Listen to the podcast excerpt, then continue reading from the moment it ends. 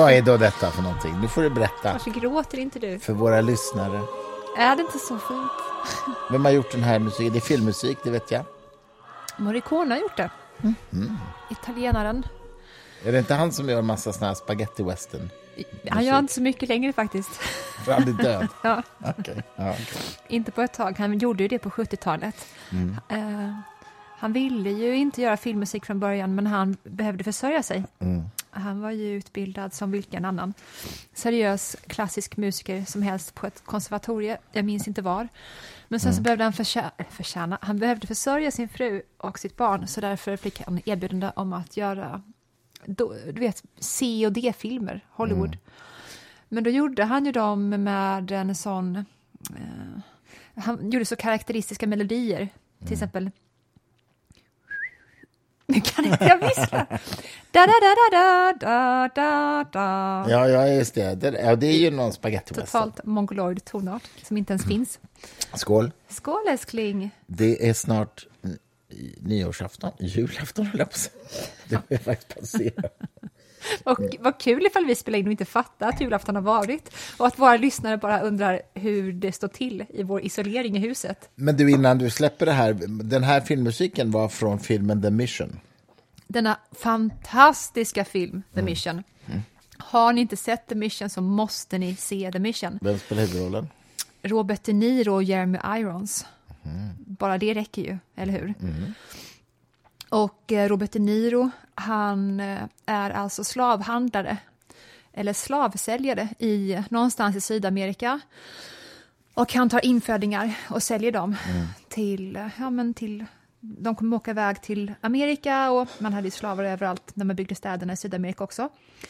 Och eh, av någon anledning så åker han fast för något, Robert De Niro, och då så träffar han en präst i fängelset. Den här prästen söker alltså upp Robert De Niro. Jeremy Irons sitter där i hörnet, väldigt teatraliskt. Och eh, Robert De Niro undrar vad han gör här. Och då erbjuder prästen Robert De Niro botgöring. Han ser någonting i De Niro. Så att eh, han, fri, han ser till att han blir frisläppt. Och eh, de ska då gå till den här kolonin som eh, Jamie Irons är chef över. Eh, ihop med andra jesuiter. Och då är det alltså en otroligt dramatisk väg dit. Och dessutom så måste Robert De Niro bära tyngder på sina axlar och klättra upp för berg. Det är alltså en livsfarlig resa de gör. Och samtidigt som han bär det här. Och han är ju högst motvillig till en början, men sen är det så otroligt gripande hur någonting vänder mentalt i Robert De Niro. Och när till slut en av Jeremy Irons medföljare säger vi måste hjälpa honom nu, ta av honom de här grejerna på axlarna. Då har eh, Robert De Niro kommit dit med sig själv att han inte vill ta dem. Och så fortsätter han med dem på. och i den här, eh, det är så fint när vissa processer är lika fysiska som mentala. Så, så blir han transformerad i sig själv. Hur slutar det då, vill man ju nu veta. Hela filmen, Ja. det kan jag absolut inte säga, men det är det värsta slutet. Okej, ja, man gråter ihjäl sig. Ja, okej, då ska vi... Men jag ska också bara säga, det är så otroligt fint att Robert De Niro då, då går från att, och det här är ingen spoiler, han går ju från att då jaga in de här infödingarna och sälja dem till att börja försvara dem med sitt liv. Så det är en Så resa, han blir en good guy alltså. det blir han. Vad häftigt. Ja. Ja. Plus att jag måste också säga The att den, den snyggaste movie-postern som finns är ju The Mission. Det är ju den här klassiska, ni vet, när en man åker fastspänd på ett kors nerför ett vattenfall. Wow. Som ett eh, straff, straff alltså. Det är ju inte de kristna som straffar på det här sättet. Det är ju andra banditer. Den kanske vi skulle se. Jag undrar om jag har sett den. Jag är osäker. Nåväl, det är i alla fall, vad är det? Det är nyårsafton i övermorgon. Vi har Just varit och handlat mat idag. Ja, Lite trött i alla fall jag. Vi hade en jätterolig middag här igår. ja vi är så själsligt belåtna efter den Ja, middagen. men det var faktiskt skitkul. Eh, och eh, så idag är man lite så här, mm, vad kallas det för? Lite lojt läge i alla fall. Ja, du blir ju aldrig påverkad och sånt där. Det är inte klokt alltså. Men ehm, vi har i alla fall handlat middag inför en, en stor eh, traditionell nyårsmiddag som vi ska ha hemma i Ja. övermorgon. Och imorgon kommer dina föräldrar. Precis. Köpt vi har lite en för miljarder kilo stor entrecôtebit som Ja. jag tänker göra. Jag fick ju en sån här meter utav dig i present. Och det är ju en sån digital Mm. Berätta. köttmätare. Så himla intressant är det inte. Jo, Lägg inte på, höll jag säga. från, från Nej. Victoria här. Nej, men den har ju verkligen gjort mitt liv så mycket bättre. Man kör in den här jäveln i köttet eller fisken Mm. eller kycklingen eller vad som helst. Och sen så frågar appen dig hur du vill ha köttet. För den är kopplad till din mobil, ja. Och det är innetemperaturen som ni säkert vet som man alltid går efter. Så Mm. att den bara säger till mig hela tiden allt jag ska göra. Så att jag behöver aldrig längre gå på känsla. Vilket är väldigt skönt för att det gör att man kan slappna av och socialisera när man lagar mat.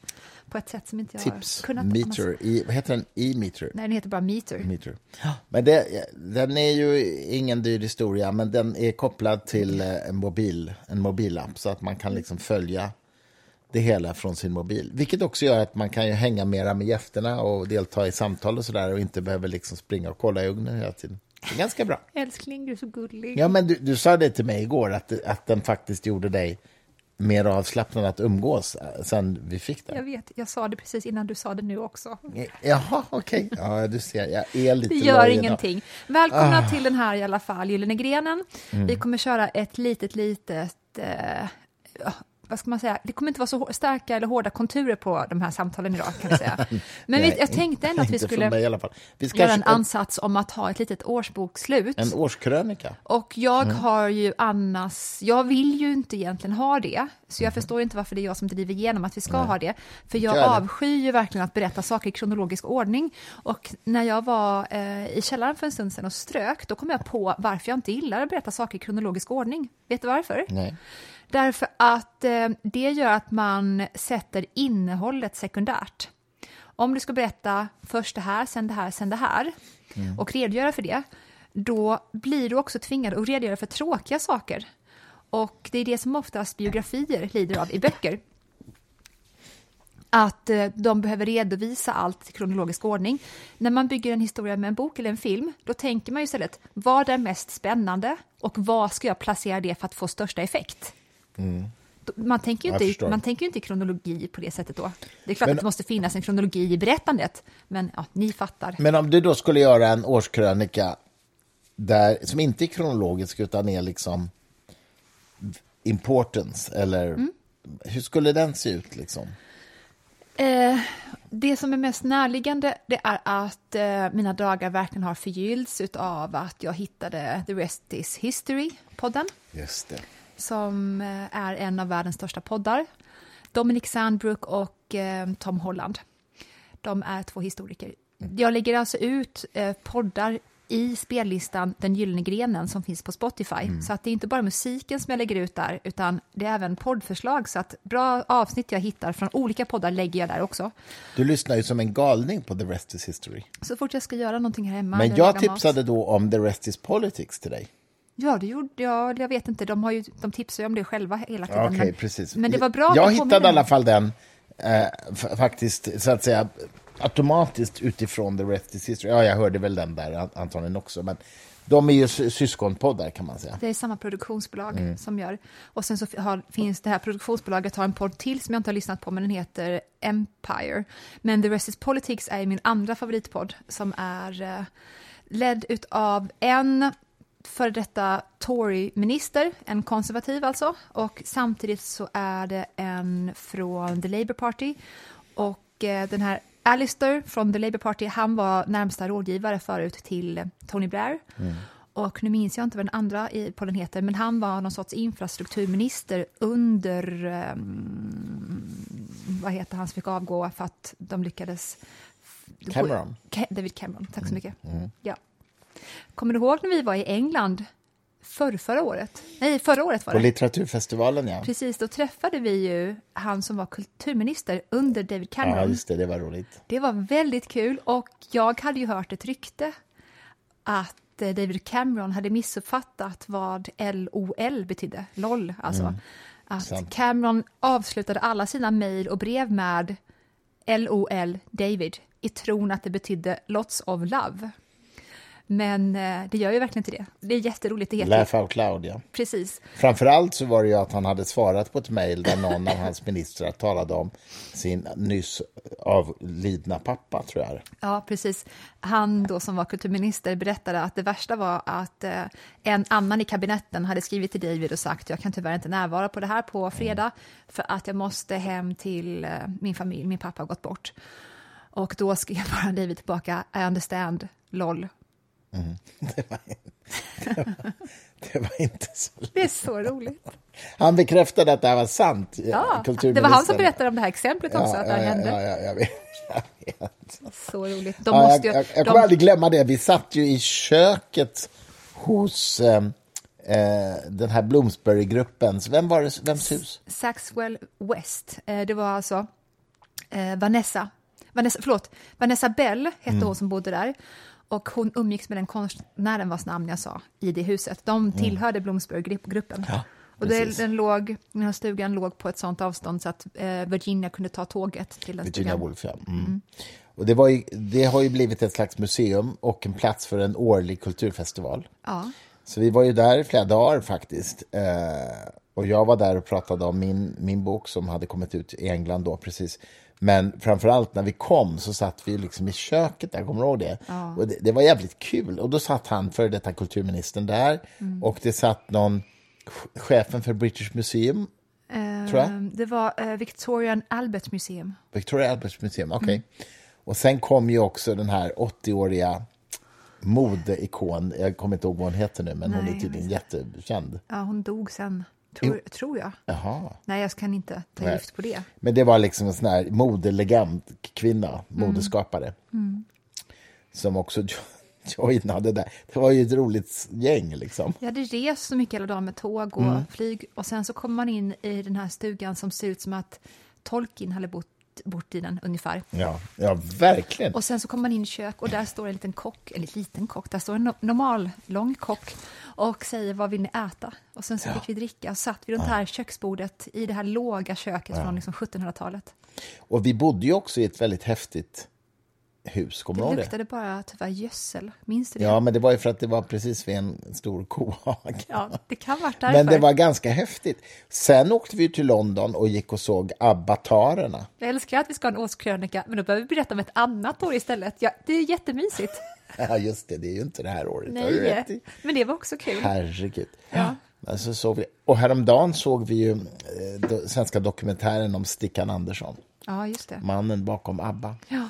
Eh, det var faktiskt eh, lite kul. Jag har ju ingen egen minne av honom, så att säga, för jag var, mm, kunde ingenting om det där då. Men vår gemensamma kompis Staffan Dopping hade ju med Stickan Andersson att göra lite grann, och så där, eller träffade honom i alla fall. ja, han var ju också den som Kommenterade var voice-overn på, begra- Stickans begravning. Mm, precis. Precis. Ja, men det, det, var, det, var roligt, det var ändå roligt att se. Jag hade inte fattat att Stickan hade ändå en sån otrolig roll i att föra ut svensk musik i världen. Alltså shit, vilken affärsman han var. Ja, han översatte ju då amerika den amerikanska sångboken till svenska. Just det, jag skrev massa svenska låttexter. Tills då eh, proggen och vänstern i Sverige lyckades Mm. infiltrera då Sveriges Radio så pass mycket så att de faktiskt förbjöd att man fick inte vara med på Svensktoppen om det var en översatt text man hade. Vilket ju var bara ren... Precis, eller eh, om det, var, just det, om det var en svensk text till en ut, eh, utländsk låt. Ja, ja. precis. En ny text. Men alltså Stickan gjorde ju klassiska låttexter som Sånt är livet och Mm. Är du kär i mig ännu, Klas-Göran? Ja. det kanske inte är jättebra låtar, men det är ändå sådana som alla känner till. Ja, det är det. Mm, Ja. Men du, det här året då? Jag eh, har haft det väldigt bra med dig. Ja, vi har haft det jättebra. Men vad har hänt i det här året? Gud, jag, kan, jag skulle inte kunna redogöra för det. Vi var i Danmark, du och jag tillsammans, i mars. Kommer du ihåg det? Din bokrelease i Danmark. Ja. Eh, Din, din första roman eh, på danska. Ja, det kommer jag ihåg. Jag höll på att hamna Missa tåget ja, och sånt. herregud. Och det roliga var ju också att verkligen, jag, skri- jag flög ner en dag innan. Det här var ju alltså i, på en stor litteraturfestival på Jylland. Mm, just det, åh herregud. Ja. Och det var roliga var ju att det såg, när jag kom med taxin från flygplatsen, då såg det ut exakt som om eh, festen hade spelats in där. Ja, ungefär. ja, så att dansk eh, blåadlig herrgård. Där hade de Mm. den här deckarfestivalen. I närheten till ett fängelse. Alltså det var väldigt speciellt. Och delvis i fängelset väl? ja. Ja, ja. eller före detta Jag undrar om fängelse. någon förstod något jag sa, för jag förstod ingenting vad någon annan sa kan jag säga. Jag vet att du blev intervjuad på scen där och du förstod ju knappt vad intervjuaren sa. Knappt, jag förstod ingenting. Nej. Nej. Men du hade någon intervju där personen som intervjuade talade svenska. Det underlättade ju Var det så? en smula. Du förstod i alla fall lite mer. Skojar bara. Nej, men, jo, men det var ju så. En, en av intervjuerna du gjorde var ju med en svensktalande Mhm. journalist. Så det, det funkade ju. Men danska är ju skitsvårt. Det är skitsvårt. Det, eh, du och mina föräldrar säger alltid till mig, men det är bara att be dem prata engelska. Men vad ni inte förstår om danskar, det är att de pratar engelska då i två och en halv minut, sen glömmer de det och sen börjar de prata danska igen. Det har varit så varenda gång, också när jag haft möten med andra danskar. Ja. Det är jävligt märkligt. Det blir pinsamt att säga till om och om igen. I alla fall. Sen så, eh, ja men Bordeaux i, i somras, det var, och nu ska inte vi dra igenom hela familjealbum, är det inte kul? Det värsta jag också vet, det är när folk ska visa bilder från sina resor och sånt. Det är inte Det jättekul. ska vi inte göra, för det här är Nej. en podd som man inte kan visa några bilder. Annars hade vi garanterat gjort det. Ja, vi var i Bordeaux och sen var vi i Kapstaden. Eh, Men det var ju nu i slutet av året faktiskt. Men det var ändå två välbehövliga veckor, även om jag faktiskt fick en del pollenallergiproblem. Det var ju in, tänkte ju inte riktigt på att det var pollensäsong där just då. Men eh, vad fan. Jag älskar att jag, jag läser sms, från min bror just nu och att han bara skriver apropå ingenting. Incel är jättesjukt att kalla någon. jag vet inte, är det verkligen det? Ja, det måste vara att jag har kallat någon för, det. Vem jag. du, vem var du kallade det? Ehm, Det kanske vi inte ska gå in på. Men du, Ja, ja, ja. älskling, mm, vad ska man säga? Jag i alla fall har med mig, vi, av alla event vi har gjort, eh, och jag menar nu mitt jobb, Fri Tanke, så har ett som faktiskt, som jag kommer ihåg med ett stort nöje, vad heter det? Ja, eh, Välbehag. Så, välbehag, och det var ju med Thomas Hertog, den eh, holländska kosmologen som jobbade med Stephen Hawking. Ja. Det eventet på Scalateatern där vi pratade om Big Bang och tidens uppkomst, det var faktiskt riktigt kul. Precis, och fysisk darwinism. Alltså darwinism Mm. inom fysiken. Ja, ja. Precis, och han samtalade med Ulf Danielsson eh, på scen. Och det, det, en, det finns för övrigt på vår Youtube-kanal. Ni om man vill måste se det. se det här. Men det blev en väldigt rolig kväll. Alltså. Och Ulf och, och han rök ihop lite grann och hade olika Ja. uppfattningar. Nej, inte rök ihop, men de. Ulf var jobbig, jag tycker faktiskt det. Han var det. Han förstod Han ju gick inte... på honom, men jag tycker det, det är bra. Det, Nej, är men. Mm. jag, jag älskar också, och, alltså, du, du vet ju hur jag är. det tycker jag var kul. Ja, men eh, det var bara speciellt att han... Det, det fanns en känsla av att han ville sätta dit honom, och det är Mm. skillnad på att ha en spänstig diskussion och att vilja liksom typ sätta knät i ryggen på någon. Ja, men ni får bedöma själva. Alltså. Den finns på Fritankes Youtube-kanal i alla fall. Och det är en, en livfull diskussion på scenen. Det är det, säga. verkligen. Du var jätteduktig på Tack, att tack. Hålla, eh, hålla de här två i... Eh, ja, men på ett sånt sätt så att det faktiskt blev eh, förståeligt för oss i publiken också. För de här är ju Ja. Mm. världens, en av två av världens bästa professorer. Vi andra är ju inte det. Eh, apropå Youtube så har jag fått ett jättebra tips och det är att vi ska göra en lista på Youtube med eh, föreläsningar. Så jag kommer göra en offentlig lista på Youtube där vi kan lägga. Kan man göra det? Man kan det, absolut. Okej. Och eh, jag tänker att det ska vara allt ifrån det samtalet som vi såg häromdagen, Mm. som handlar då om Tim Maudlin, Mm. professor i fysik, fysikens filosofi. fysikens filosofi. Mm. Jätte, jättespännande. Och han, det är en väldigt rolig diskussion att hur kan vi, hur kan vi hitta eh, argument för att universum inte uppstod för 30 år sedan? Bland annat Mm. Ja, diskuteras. det är bra. Ja, ja, just det. Det- Det är ju egentligen det är ju Descartes klassiska radikalskepticistiska... Hur kan vi veta att vi inte drömmer? Hur kan vi, ve- det, hur kan vi veta att vi existerar? Det går ju tillbaka till Descartes radikalskepticism. Ja, visst. Hur kan vi veta att inte allt startade för en minut sen? Så att säga? Ja, Mm. Så det är, ju det är en urgammal filosofisk tanke, men han applicerar den eh, på kosmologin, ja precis. Men, men också på fysikens ontologi och sådär och har massa resonemang till. Jag har hittat för övrigt ytterligare en föreläsning med honom som jag tycker vi ska se. Bra, fast nu ska vi...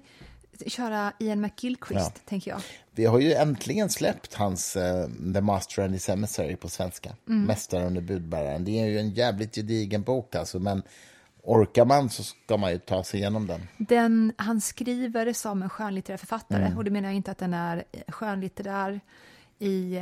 Det är ju en fackbok, Mm. men man dansar genom texten. Och ifall ni vill ha en form av bokklubb så är jag villig att vara med i den och diskutera Mm. The Master and his... Vad heter den på svenska? Mästaren och budbäraren. Det är, om man är minst intresserad av eh, verklighetens beskaffenhet, den inre och yttre världen, korrespondensen däremellan, Mm. så har den här boken allt. Det är så spännande. Ja, det är en modern klassiker, verkligen. Vill ni ha en bokklubb så skriv till, ni har ju förstått att det är jag som äger vårt Tinder, Tinderkonto! Tinderkonto! det var dagens Hur, roligaste hur obehagligt felsägning. om vi också skulle ha ett gemensamt du och jag, där vi bara gör vad då? Usch, jag vill ut ur den här diskussionen. Ja, ja, ja, jag är fruktansvärt korrigerar vi detta bara. Vårt gemensamma Instagramkonto tror jag du tänkte på. Ja, ja, jag är så... Även om det var en Freudian slip där. Du, det är du som inte ens tror på Freud. Nej, Det gör inte jag heller visserligen. Men eh, det var ett bra försök han gav ifrån sig.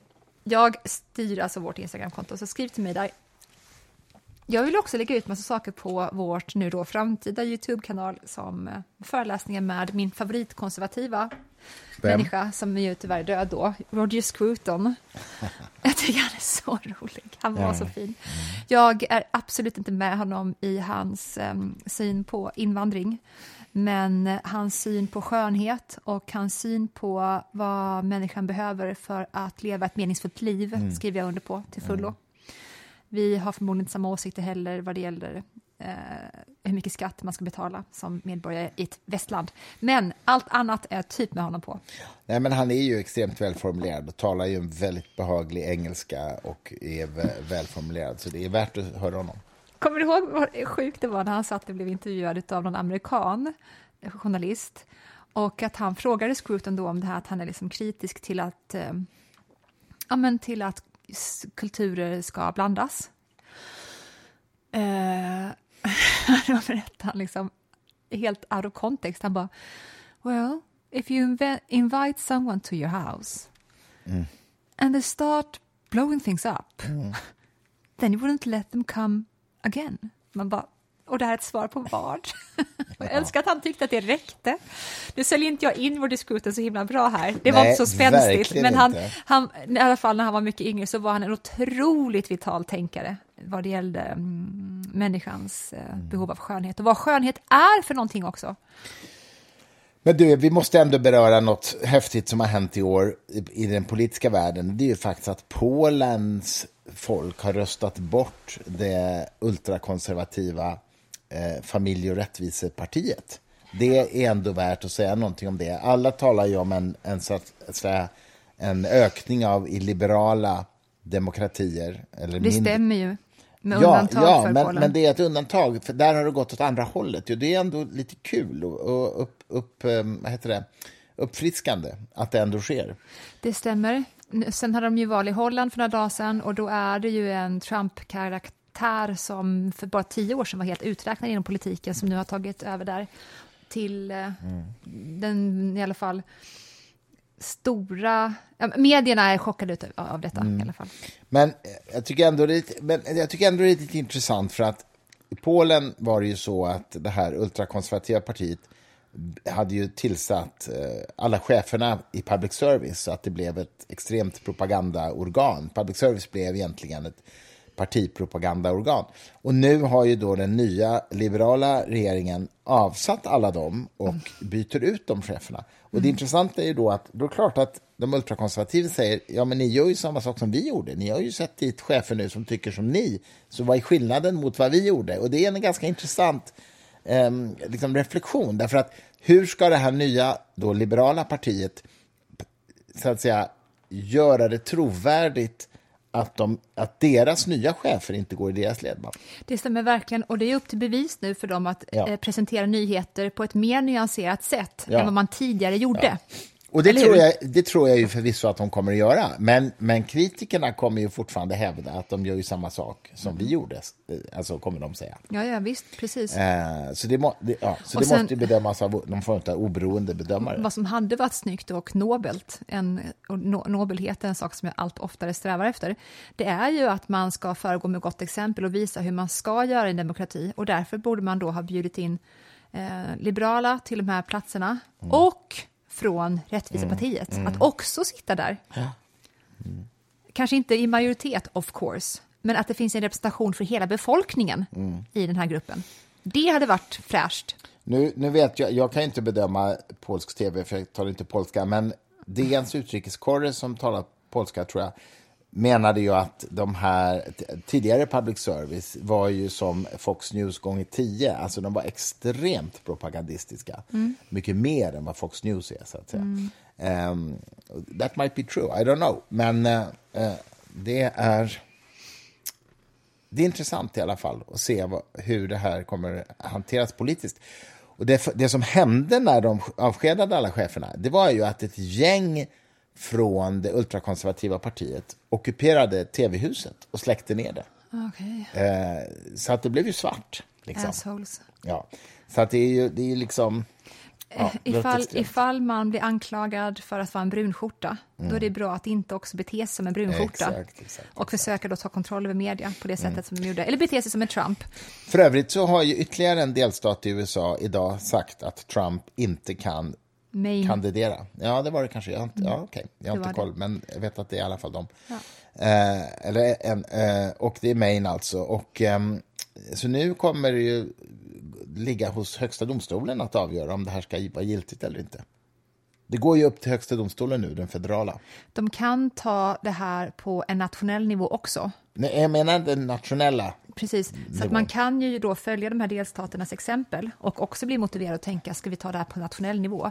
Men då krävs det en helt annan sorts process. Det Mm. är mycket enklare att få igenom det här såklart på delstatsnivå än på en nationell nivå. Och frågan är, kommer man hinna, om man ens överväger att ta det här på nationell nivå, då kommer det ta så pass lång tid så att valet kommer hinna gå av stapeln.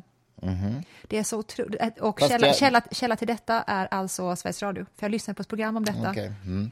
När den första delstaten hade bestämt sig för att inte få honom att ställa upp, då pratade de med en expert från USA.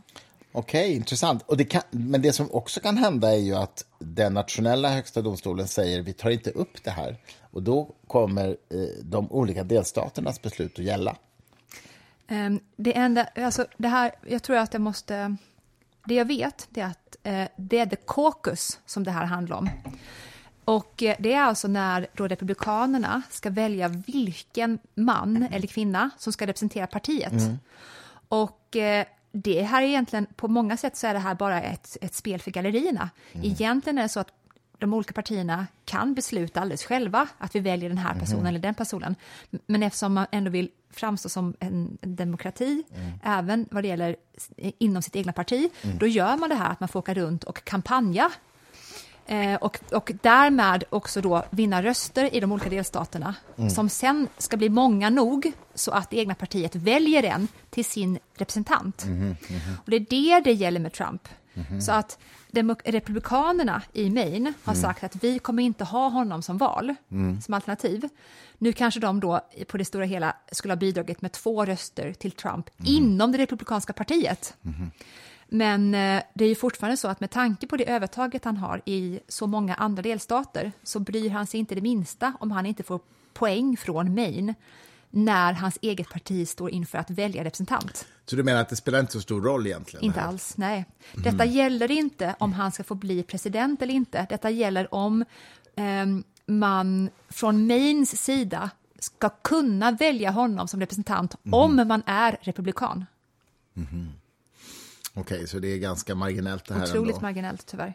Men det vore ju väldigt spännande ifall det här var början på att eh, nu kommer inte det hända, men att missnöjet på delstatsnivå är så pass stort över Trump så att eh, republikanerna inom toppen av partiorganisationen måste ändå hantera ett missnöje. Men jag menar, han är, liksom, han är frälsaren för så pass många så att Jo, jag vet, men om Högsta domstolen på nationell nivå tar upp det här, ja, då måste ju det, om de skulle besluta nej, han får inte, då blir ju det då får han ju inte vara kandidat för Republikanerna. Så är det. Men det är inte så att man på nationell nivå behöver delstater som gått i bräschen innan man tar upp det på nationell nivå. Nej. Det här är någonting som man håller på och överväger hela tiden, mm. även innan Maine sa nej till Trump. Så att jag menar, bara det att han står anklagad för att eh, det som hände, attacken av kongressen, mm. det är ju nog för att man hela tiden håller på att jobba, jobba för, från motståndarsidan då, att få honom att inte kunna bli valbar. Mm. Och visst, då kan man då säga att uh, ja, vad bra att Maine och de tycker att han inte borde vara valbar. De demonstrerar det genom att utesluta honom. Det, det borde ju rimligen öka chanserna att högsta domstolen på nationell nivå tar upp det i alla fall. Jag tror inte det. -huh. Nej, för att detta är någonting som man har jobbat med sedan ett och ett halvt år tillbaka mm. redan. Mm. Eh, delstaternas eh, eh, autonoma struktur eh, det är bara ett sätt som den autonoma strukturen visas på när de säger en viss sak. Men, men, när, du, ja. när, när, du börjar dra, dra det igenom det nationella maskineriet, det är en helt annan sak. Jo, okej, okay, jag förstår. Men det borde ju rimligen vara så här att om de här två delstaterna har beslutat det här nu, ja. så finns det möjlighet för folk i de delstaterna att överklaga det här till Högsta domstolen, alltså den nationella. Mm. Och då blir ju i alla fall den domstolen tvingade att ta ställning till om de ska ta upp det eller inte. För de kan få åtminstone två överklagande begäran. Ja, jag, det här spontant. kan inte vi nog för att diskutera Nej. om. För att det, Nej, det, det jag vet är att om de ska ta upp det, då är inte det samma sak som att man också tar upp på nationell nivå om han ska kunna bli valbar president mm. på nationell okay. nivå. Förstår du? Ja, ja nej, okej, okay, jag förstår och jag känner att jag bottnar verkligen inte i det här. Men det är i alla fall ett spännande drama vad det kan man ju och som, garanterat säga. Det kommer att bli mycket politik hoppas jag nästa år som ja, vi ska prata om. Herregud. Supervalår. Indien går till val.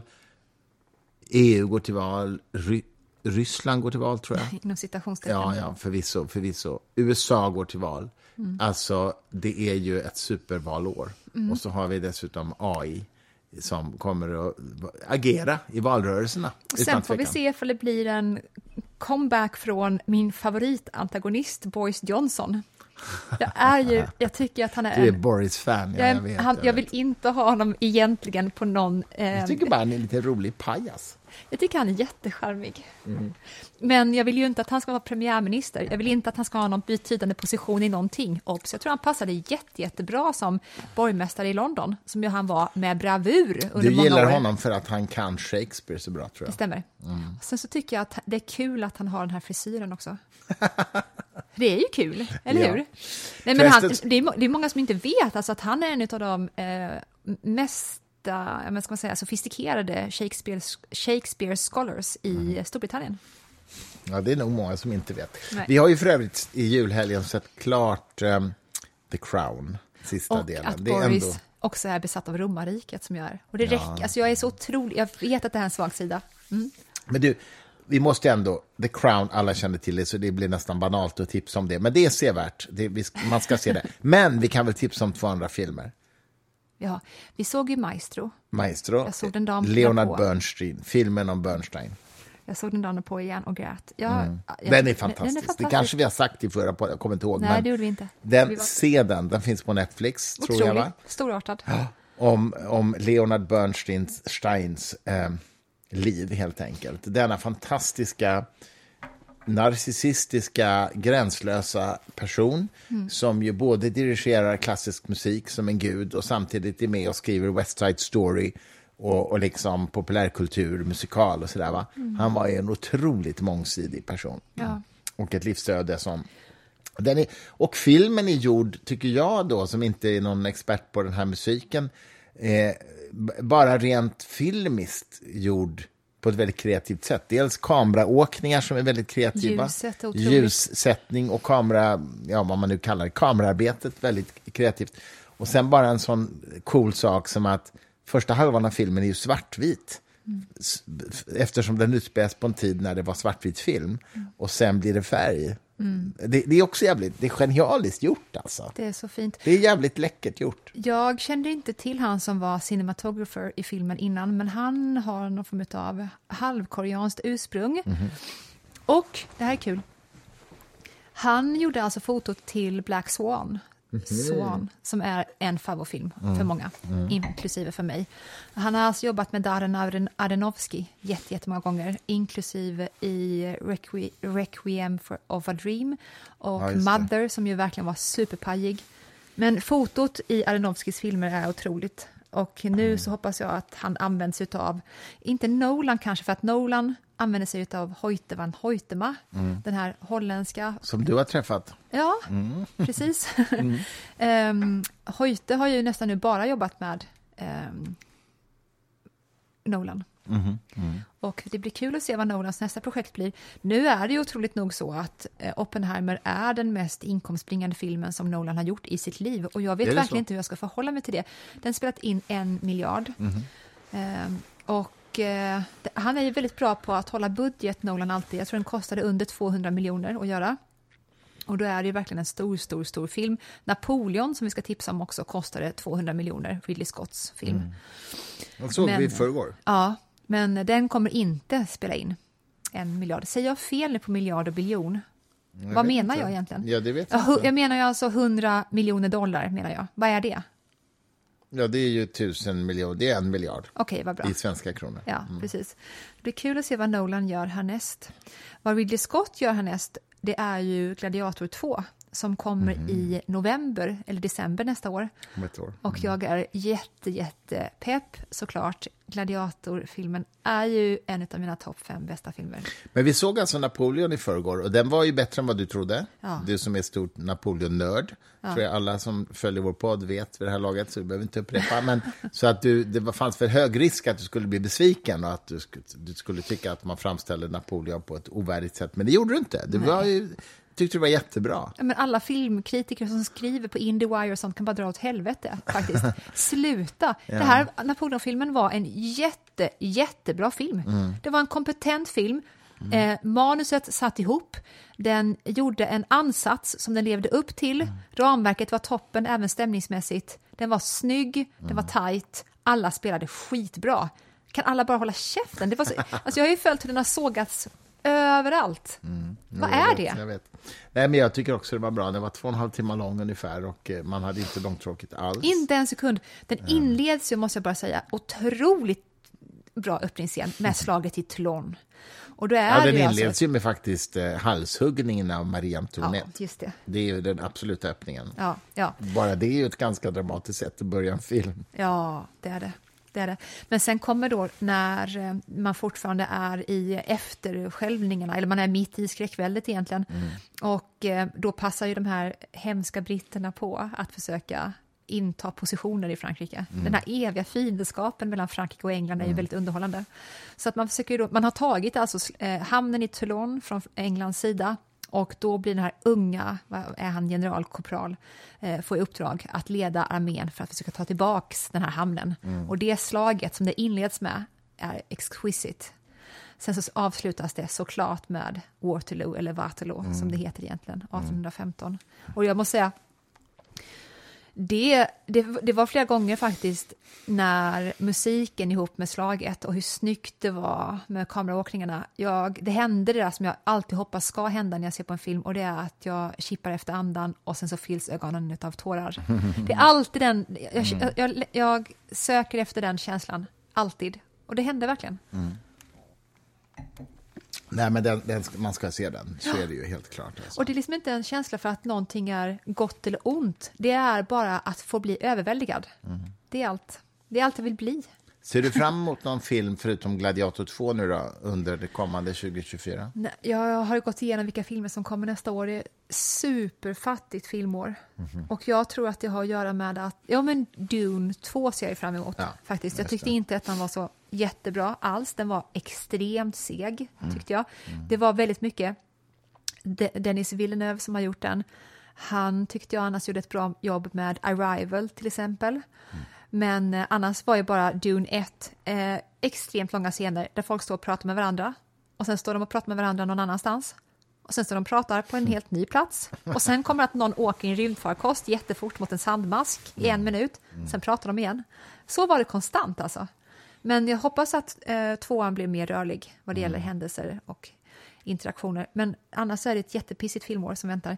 Och jag tror det har att göra med att den här effekten av Oppenheimer och Barbie-premiärerna, de sortens eh, originella verk, alltså det är inte uppföljare, det är inte Marvels. Mm. Jag tror att effekten av de succéerna kommer vi se först näst, nästa år egentligen. Därför att filmbolagen noterade hur otroligt bra det gick istället för att göra som Disney gjorde och bara satsa på uppföljare och mm. nya Marvel-filmer och sådär så har man noterat att gud, publiken ute skriker verkligen efter originella verk då vi inte vet någonting i förväg. Och eh, det tar så pass lång tid att skriva manus och finansiera så att vi kommer, ja, i bästa fall näst, nästa år, får vi se effekten av det. Mm. Um, vi började ju titta på The Foundation, hette den väl, va? alltså stiftelsetrilogin Isaac Asimovs. Uh, och den har väl kommit i en ny säsong också, men den har inte vi sett, eller hur? Nej, den var lite seg, alltså. Ja. Asimov var ju ändå, det var ju liksom mina tonårs... Eh, det var ju det stora rymdeposet, liksom. Ja. Eh, den mer sofistikerade versionen. Star, Star Wars var ju liksom det mera så här, eh, vad kallar man det, äventyrsfilmsaktiga, men Asimovs stiftelsetrilogi var ju lite mer sofistikerad. Mm. Så, jag, så den ligger ju mig nära, så att säga, men jag kunde inte riktigt, den grep inte mig, den, den serien. Alltså. Vi, vi slutade ju kolla faktiskt. Jag vet. Och Men jag, den är snyggt gjord. Och jag tror att hade du tjatat på mig så hade vi sett. Ja, kanske. Mm. Apropå Star Wars, när jag har studerat massa eh, manusstruktur, mm. vet du vilka genrer som finns i Star Wars? Mm. Uttalat alltså. Genrer, vad menar du med det? en genre, flera genrer. Ja, ja, ja, det, finns förstår, skräck, menar... det finns skräck, det finns Aha, romantik, okay. det finns drama. Wilda Western är det ju, ja. det är ett rymdäventyr i ja, Wilda Western. Ja, mm. precis. Eh, men det är också samuraj. Samurajgenren. Ja, ja, ja, det är klart. Ja, det. Så den, alltså, tänk att det är... Men inte skräck? Nej, nej, nej, det var bara exempel på ah, ja, okay, okay. Mm, mm. Och när man håller på att plugga manusteori och sånt, mm. då är det just att förutom att du måste hitta en jättebra historia som du strukturerar upp på ett väl på ett sätt i tre akter, mm. då måste du hitta sätt att blanda, blanda genrer på ett innovativt sätt. Mm. Det är en förutsättning. Och bara för att knyta ihop Napoleonfilmen med detta så jag brukar ibland säga det när jag håller föreläsningar om vår utveckling.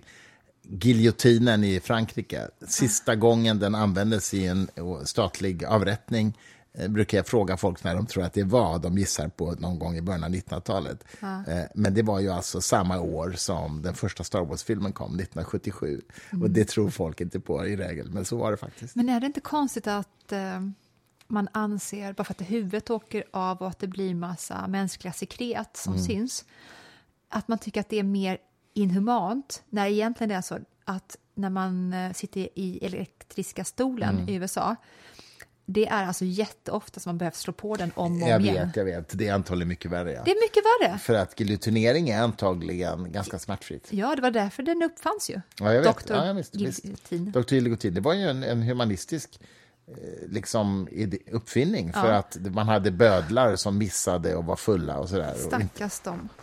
Bödlarna. Ja, för fan.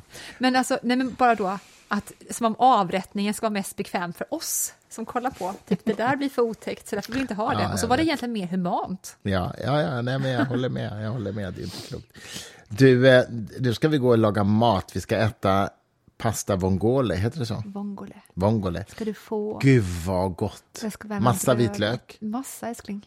Och chili, chili. vitt vin, ja. lite fond. Mm. Det blir jättebra. Det blir väldigt bra. Vad ska vi kolla på sen? Jag tycker att vi ska se den här filmen, Avlyssningen, Coppolas film eh, med Gene Hackman. Ja, som ju är en politisk, ja, en politisk thriller, tror jag att det är. Ja. Från 1974 eller något sånt där. Så det är verkligen en gammal film, men det, det, är kul. Det är kul. Vet du att Gene Hackman gick i samma år på Teaterhögskolan, vad det nu heter, i New York? Mm -hmm. Och eh, Dustin Hoffman och Gene då umgicks. Jag tror att de är ungefär lika gamla, det är bara det att Dustin har hållit på längre i offentligheten. Men eh, då berättade Dustin att han blev alltid eh, tillsagd och han behövde ha extra samtal, Jean, med de som undervisade. Mm -hmm. För att de tyckte att Jean inte spelade. Mm -hmm. Vilket ju då Dustin sa, de fattade inte vad de hade att göra med. Dustin Hoffman menar att Gene Hackman är den största skådisen som har levt i modern tid. Därför att alla andra spelar, vilket ju syns och hörs jag på Meryl. Streep eller sådana. De spelar. Men Gene spelar inte. Han är. Ja. Till fullo. Intressant. Mm. Det var kul. Ja, jag ska tänka på det när jag ser filmen. Jag kan inte riktigt... Nej, Bedöma så det. otippad person också att just han ska då, för att man har inte tänkt Apropå Jeremy. Irons som vi talade om precis i början, The Mission. Mm. Mitt första minne av honom är ju Brightside Revisited. Alltså. Mm. Den gamla tv-serien från vadå? 80-talet? Ja, Eller 70? kanske 78 eller sånt ja, också. någonting sånt. Eh, han var ju fantastisk. Alltså, han är ju som karaktär. Jag har en Kanske gång sp- i livet sett honom i verkligheten faktiskt. Och Det var när jag var på en Barbara Streisand-konsert i London. Eh, och Jag satt på femte raden, väldigt nära scenen. Och då satt Jeremy Irons framför mig. Jag, jag talade inte med honom såklart, Du men vill jag inte bara såg så här, honom. typ, sträcka fram fingret och bara kittla i nacken lite grann? Ja, det var, det var en lockande tanke, men jag hade liksom inga bra skäl att kommunicera Att med honom. Men, men jag såg honom och... Eh, eh, mm, för att jag, som sagt, han, jag såg Brightside Revisited, det gjorde jättestort intryck på mig. Vi ska men- ju... eh, ja, vad ska han tror jag är lika lycklig med sin fru som vi är lyckliga. Jeremy Irons, Han har varit ihop med sin fru i tusen år. Mhm. Och, eh, funny note, hon, frun alltså till Jeremy Irons Mm. spelar ju då Napoleons mamma jaha, mm, i Napoleonfilmen. Så att när ni ser Napoleons mamma, allt hänger ihop alltså. då är det alltså Jeremy Irons fru egentligen. Det var som fan. Egentligen. Det visste Och jag inte. Jag ska också tipsa, ifall man, jag vet inte om den är bra, men ifall man är intresserad av Brideshead Revisited eller för den delen Talented Mr Ripley så sägs ju att Saltburn ska vara någonting. Jag kan inte avgöra det, vi ska se den typ imorgon. Men eh, det ska ju vara en Mm. Det. modern take på Brideshead Revisited. Just det, den ska vi se också. Den är på Prime-streamingen, va? Ja. så vi får ta ett tillfälligt abonnemang där. Och filmmusiken, man har haft den goda smaken att använda sig av Händel som bas. Och sen har Mhm. man haft en kompositör som har använt sig av Händels grundackord i hans eh, kröning av bla bla bla, vad nu stycket heter, för att sen skapa en ny melodislinga till. Så det är jättefint soundtrack Gud vad roligt. också. Ja, ja, det ska vi kolla. Du, nu ska vi avrunda. Alltså, jag måste säga, jag är så mosig idag så jag vet inte om jag har sagt något vettigt alls i den här podden, men ibland är det så bara. Ibland är det så. Vi kommer tillbaka med mer spänst nästa år, vi lovar. Mm. Ja, det gör vi och faktiskt. Svär. Vi önskar nu alla våra lyssnare ett, ett mycket gott nytt år i alla fall. Gå inte för nära raketerna. Nej, håll inte på med raketer er. överhuvudtaget. Alltså. Alltså. Det, Jag blir orolig man- nu. Det På ska, ett man ti- moderligt sätt. det ska man titta på på håll. Vi kommer att se det från vår balkong i köket eh, som ju faktiskt har utblick över hela infarten till Stockholm. Så vi, vi kommer att se väldigt mycket fyrverkerier. Det var ju Men något ska- år som inte kom några raketer. Jo, då, det har alltid kommit. Nej, det var kanske under coronan då. I don't know. Ja, det kanske var mindre, men det har alltid varit raketer. Och det är Mm. ju hela, hela liksom Stockholmsområdet man ser. Jo, då, det kommer att bli häftigt. Eh, men vi håller inte på med några egna raketer. Nej, där går gränsen. Och vad heter det? Vi finns på Instagram som sagt, som jag äger. Eh, Och vill man oss något så är det dgg at groundcontrol.se. Christer äger mejlen. Man kan betygsätta oss gärna. Och det är liksom bara utav ren fåfänga. Säg åt oss att skärpa oss också, ni, om ni tycker det, menar jag. Ja, ja, ja, det går också bra. Och Gott nytt år! Nu skålar vi i champagne och säger gott nytt år och så får vi höra lite mer. Det var någon Eh, som jag spelade upp det här stycket för någon gång. Och hon bara, jag tycker inte att det är fint att de liksom sjunger orent, de här infödingarna. Så jävla grovt. Det var illa. Förlåt, jag ska Det, alltid... det var, Det var jätteilla. eh, men det här är alltså Morricone och det är fortfarande filmmusiken från The Mission. Eller? Med? Jeremy Irons. Med Jeremy Irons. Och Ja, lycka, vi allt lyckades få ihop allting. Vi Allt kanske inte var de skarpaste knivarna i lådan, men... Inte den här eh, gången, men eh, vi skålar i champagne och säger gott nytt år. Gott nytt år.